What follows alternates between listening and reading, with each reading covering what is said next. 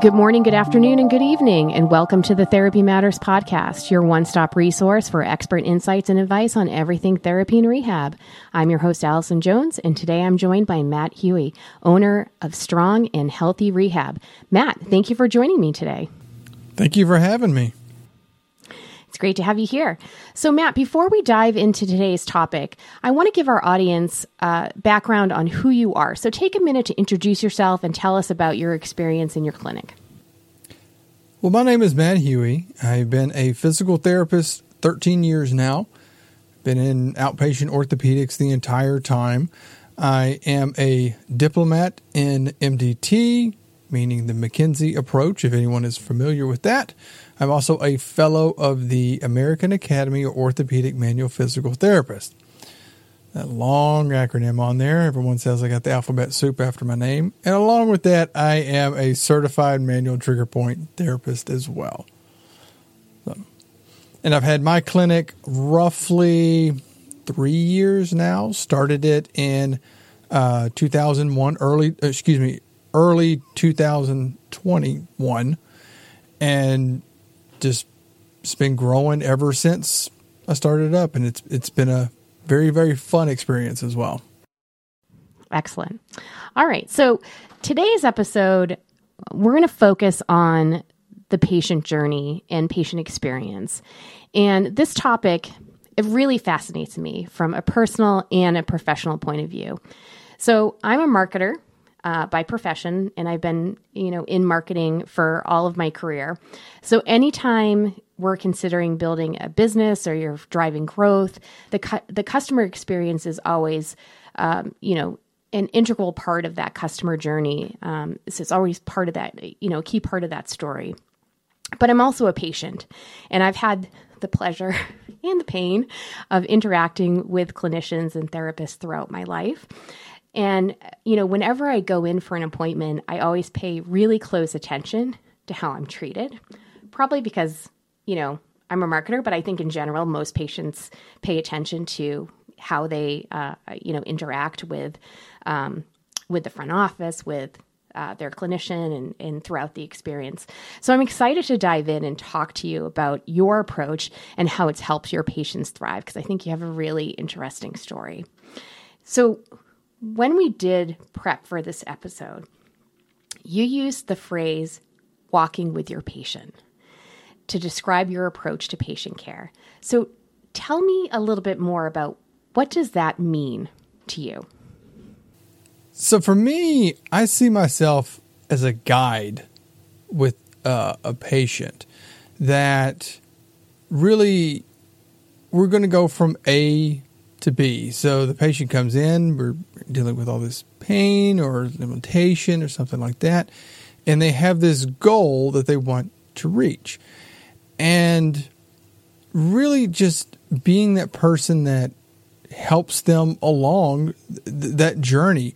And so it's just not only like the stuff we may do one-on-one, but also being a resource when they start going back to their life. Of saying like, well, can I go back to the gym? Can I go to work? Can I take that trip I have in a couple of months? And just giving them kind of a outline, a guideline to say, hey, play within these bounds while you're going about your life right now. And as they reach that end point, they're very confident. They cross it. They're like, hey, I feel really good. And for me, I just see it's like I'm just end up just being a resource for him about really anything that may be going on with not only the condition that they're dealing with, but maybe they find other stuff out there. Somebody tells them, oh, I have this back pain and, I'm getting better, but a friend of mine, they told me I need to do this, or I got to go see this person. What is that about? And I get a chance to talk to them as well to say like, oh, that could help you, or really, no, we don't really want to do that, or this is what this is. So just being a resource for them as well. So it's really beyond sort of the traditional patient-provider relationship. It's almost like you're creating a relationship with them. Mm-hmm. So I don't want to say it's almost like a friendship where they feel like they can come to you with almost any sort of question or concern beyond even their care. Mm-hmm. That's really what it is. I always said, you think about, you know, if somebody came up to me and it's like, oh, I need to get my hair done. Where am I going to go? And they say, oh, go to my hairdresser. Or like, oh, I need to get my teeth cleaned. My tooth hurts. Where do I go? Go to my dentist. And so I tell people, I want to be your therapist on that so that they feel that they have a phone number or a contact in their phone. If I have some health question, I can go to this person. I can send them a text message. I could call them. I could email them, and they're going to be there for me. So one of the other things that we talked about, larger PT providers. They typically are scheduling multiple sessions per week, and they're prescribing an exercise regime that might take an hour a day or longer. How does your approach differ from that? Well, I really look at what the person needs and what they are going back to doing. And it's nothing bad about, I always say, nothing bad about anyone who may work for a larger corporation or there's great therapists there. They do amazing things. They help so many people. But I just saw for me, I was conflicted with some patients because it's like your condition really, you don't need to come in twice a week or three times a week. You don't really need that. I have enough confidence in what you can do on your own. You're already a very active person. You probably can do way more than what I could do in this clinic. And it's kind of based upon some limitations as well that we can have as therapists. So like with insurance. So insurance may limit the number of visits with a patient. They're saying you can only see them 30 times in a year. Well, you know, do they need to come in 3 times a week now? Because we want to have more later. So, okay, we could work around that. Or, again, this person is very active or something and they go into the gym. I don't have that same, you know, equipment here just because of limitations in the, you know, the facility, things like that. So I can't have it here. So I was seeing this like, hey, you know, if we just open our communication, we talk, you know, I see you for something. I want you to get back to your function. I want you to go back to do those things and just talk to me while you're doing them. So they are being functional, getting back to doing what they want to do. And they're understanding if I start having this, I know how to do that to get to help it or whatnot. And I have a very interesting case. A patient I just saw not too long ago. Wife, mother, you know, probably mid-late 30s or so, had knee surgery. And she contacted me saying, hey, you know, do rehab? Sure, perfect. You know, I'll see you. And over like 3-4 weeks, she was doing really, really good. She was up walking with no assisted device. She could get up and down off of low surfaces. She was able to drive. She was able to go out with her family. I mean, still some limitations. Not like stairs was still, she felt a little shaky on stairs, but overall very, very good. She saw her surgeon and he said, oh, you need intensive physical therapy. And I was like, what the heck is intensive? Like, is that a clinic to go to? Like, what? And she goes, I don't really understand that either. And I said, well, what did he say? He goes, well, he wanted me to be able to do like jumping and cutting and running. And I said, do you do that in the first place? She goes, no. I said, do you even go to the gym? She goes, no, I walk around the neighborhood and I have a treadmill and elliptical upstairs. I use those. And she's like, I said, well, why? We don't really need to do running and jumping and cutting, and we need to do these really crazy dynamic things for you in another couple months to stop doing them and never do them again? So I said, we're going to get you back. Now, if you want to start going to the gym, we could build you up. You know, we can get you to that point. But really just going back to her normal thing, she wasn't going to do that in the first place. But we got to her. She was very stable with long walking and telling her, you know, go to the mall. Go take your kids and family to the mall. Like, you know, you walking around for 3 hours can do a whole lot compared to what you can just do in just a little bit of time with me. And also, you probably don't want to sit and look at me for while you walk for 4 hours. But as I said, just live your life. Do what you can do. And we'll just kind of work within that. And, you know, so overall, like it as well, it saves me a lot of cost. I don't have to buy a lot of equipment. I don't have to have a huge facility. It saves a lot of time on the patient. Patients are like, well, I'm not taking hours out of my day or hours out of my week. I'm interjecting my therapy in my normal day. And they really like that.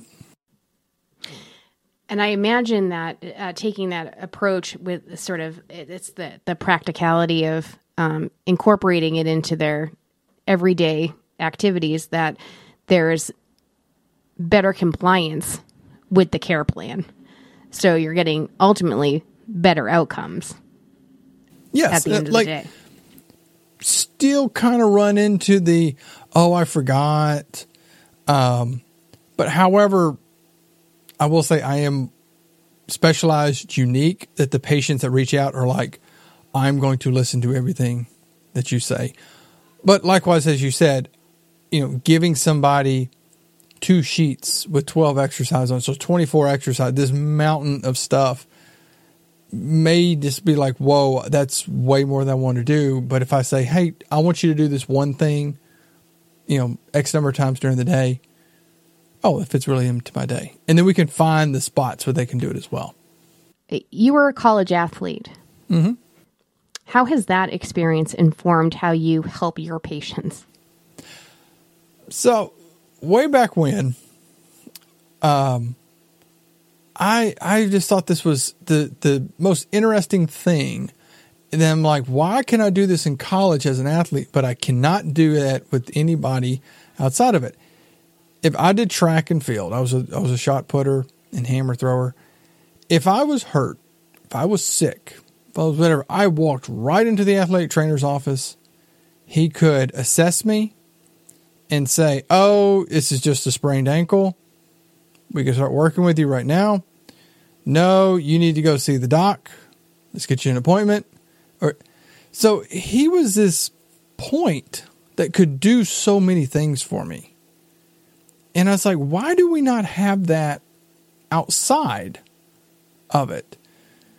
And so I try to base it upon that again, somebody can contact me. Hey, I'm having this weird pain. Is this normal? Okay, I can assess you and say, oh yeah, this is something that we can treat. We can go from there. If it's not, okay, here is a local, you know, shoulder person or the knee person or a cardiologist or, you know, and can give them that. So at least, you know, I can be just somebody that can help direct as well with what they do. And I really saw like, that's just like a really good model to have on it. And that, I mean, I trusted the athletic trainer and I want my patients to trust me in that way as well. Was that sort of, did that serve as sort of your inspiration for going into therapy? It did. I was injured in high school. I broke my leg and I had a few aches and pains and stuff like that in college. And I had a wonderful athletic trainer. I'll never forget. So I mentioned that I am McKenzie, diplomat at McKenzie. So I'm all the way at the top of the McKenzie ladder there. And I never forget one day I was in the training room and he told me, he's like, hey, I learned about this thing called the McKenzie approach. And he just gave me, like, looking back now, like the worst explanation of it whatsoever. Like somebody who just taken one course in it. Like the worst thing in it. And I thought it was really cool. And He also was he wanted people to be very active in the recovery of it as well. So he didn't want you just to come in, oh, you pulled your hamstring, ice and stem. Okay, before practice, we'll do some heat, just stretch it, just take. He was very, very active in it. You need to do this, you need to do these things. This loads you up, going. And so that really shaped kind of like, wow, this is really what I would like to do. So he kind of directed me into the world of physical therapy, and so here I am today. I will tell this funny story about him as well. We went to the CSM conference. I think the statute of limitations is up on this. We went, it was in San Diego in like 2010. He snuck in, and we're walking around, and we go to the McKenzie booth, and he knew some of them, and he's just chatting with them. And he said, oh, well, scan your badge so you can, they have a thing for a free membership. I said, okay, scan my badge. Okay, whatever. A couple weeks later, I get a letter. Hey, you want a free membership? And so you got like a couple journals, you get 10% off the courses. And I was like, oh, okay, cool. And so I think I used that 10% to sign up for my first class. And then that led me down this road. And I tell everybody in the McKenzie, I was like, you got me because you gave me a free membership. Granted, they probably gave everybody a free membership. But I found the letter, and I keep the letter. Just cleaning out some stuff from school. I found the letter, and I said, yeah, I'm going to keep it. I said, y'all got me with a free membership. And I went all the way through it. Well, there you go. That's, that really speaks to my marketing heart. Yeah. That free, that little freebie there brings people in for sure. So for those that might not be familiar, what is the McKenzie method? Just, real quick, high level. So Robin McKenzie was a therapist from New Zealand, and very practical guy. He has a book called Against the Tides, which is kind of his life story.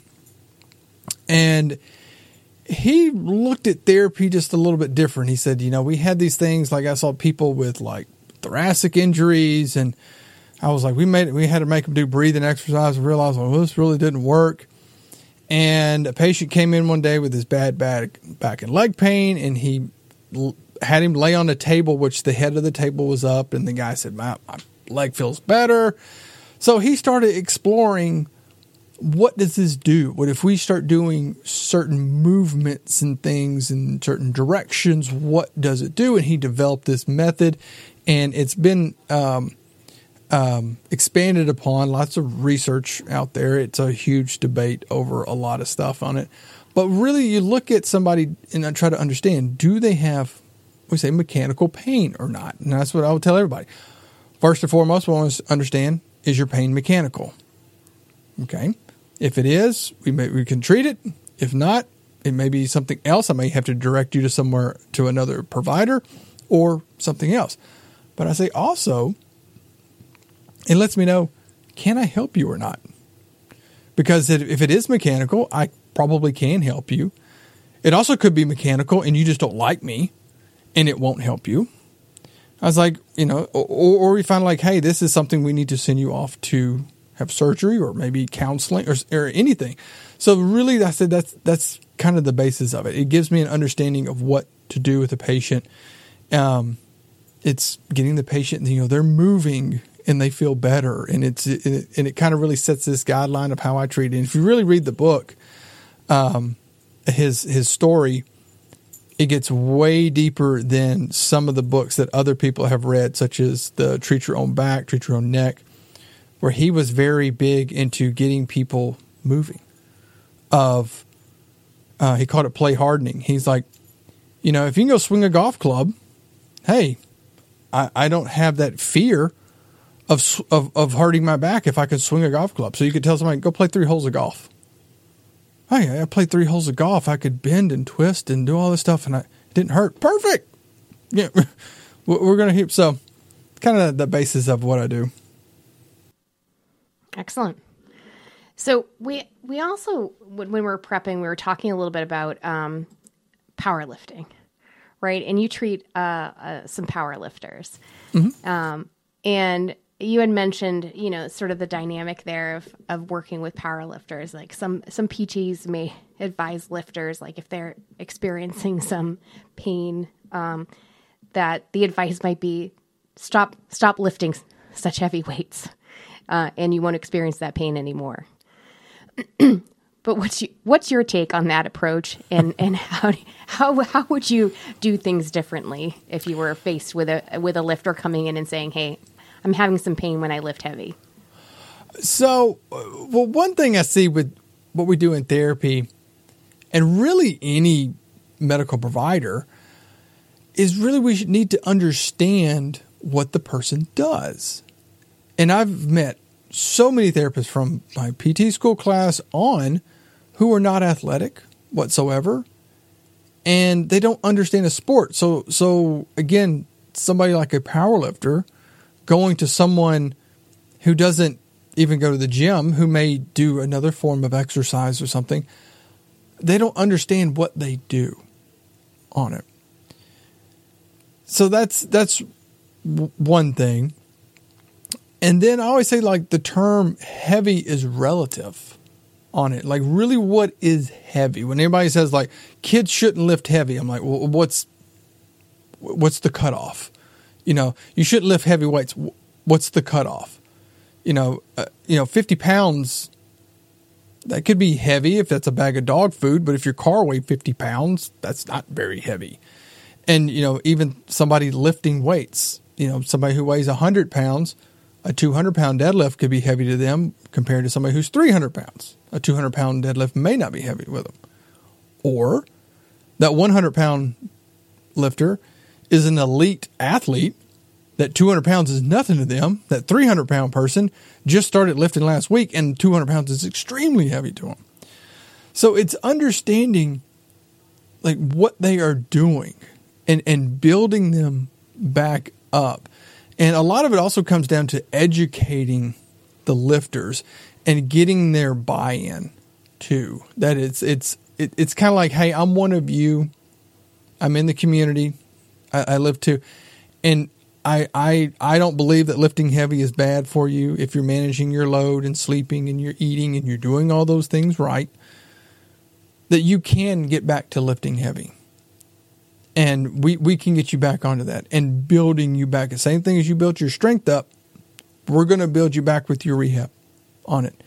And so I tell them, like, you don't have to stop lifting necessarily. You know, if you had a surgery or, you know, something is really inflamed, like, you may need to stop. But I was like, tell them most of the time, no, we're not going to have you, you know, stop lifting. You know, we want to build you back up to get you confident again to lift heavy where you're not going to have any pain anymore.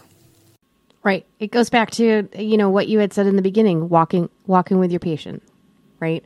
Understanding them and getting them back to where they want to be.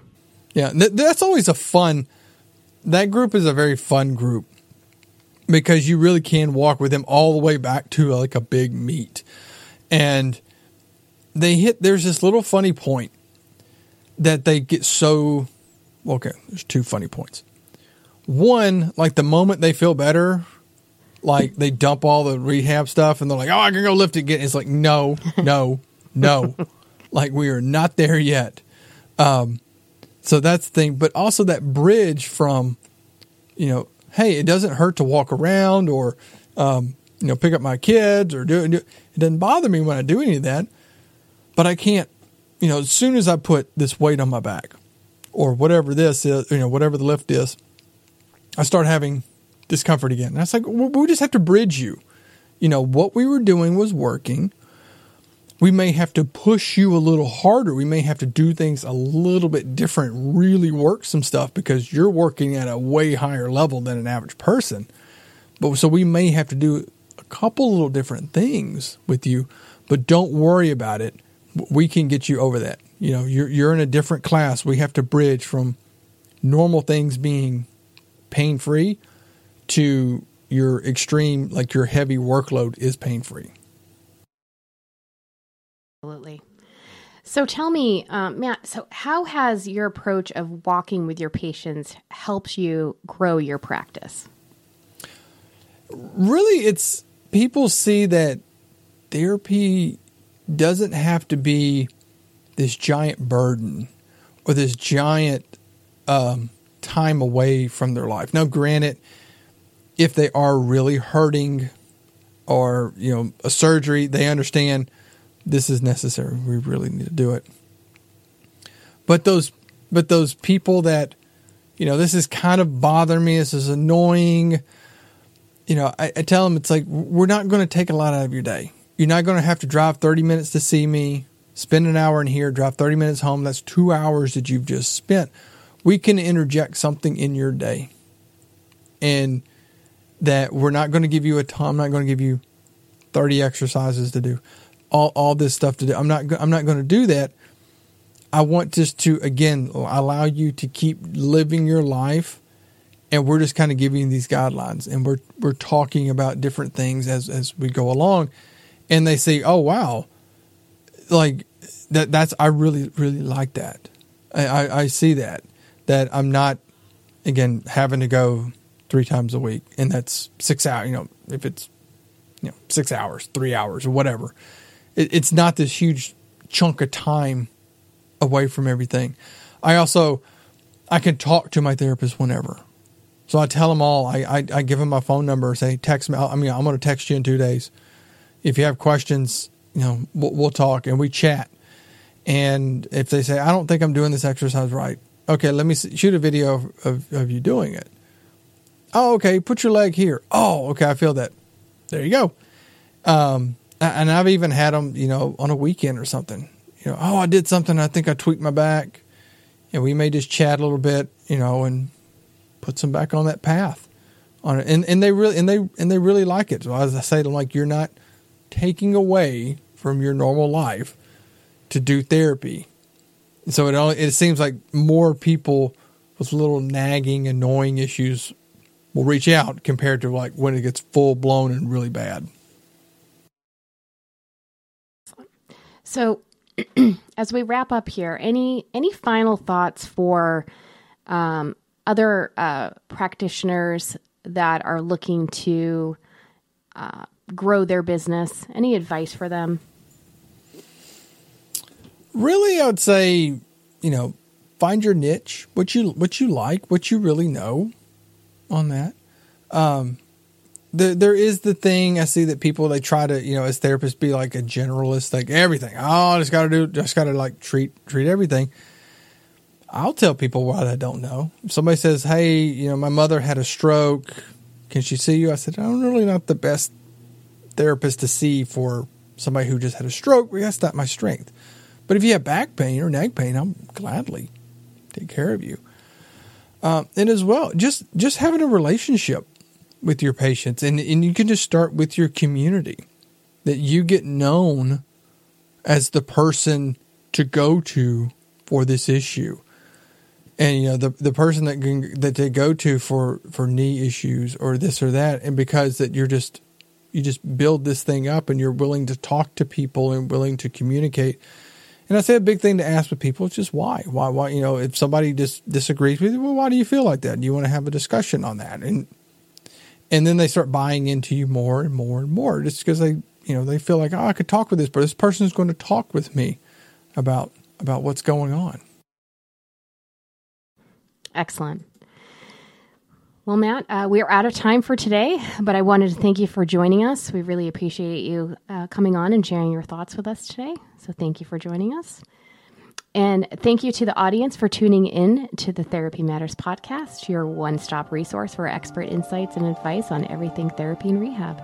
We look forward to seeing you on the next episode. Thank you. Thanks for listening to Therapy Matters. Do you like the podcast? Give us a 5-star rating, subscribe, and tell all your friends about the show. Want to be a guest or know someone that would be a great guest speaker? Contact me at allison.jones@raintreeinc.com. That's allison.jones@raintreeinc.com. Therapy Matters is brought to you by Raintree, therapy and rehab's favorite EMR. Raintree is the only all-in-one therapy EMR delivering a complete and seamless end-to-end patient journey from first contact to payment to patient retention. To learn more about Raintree, visit us online at raintreeinc.com.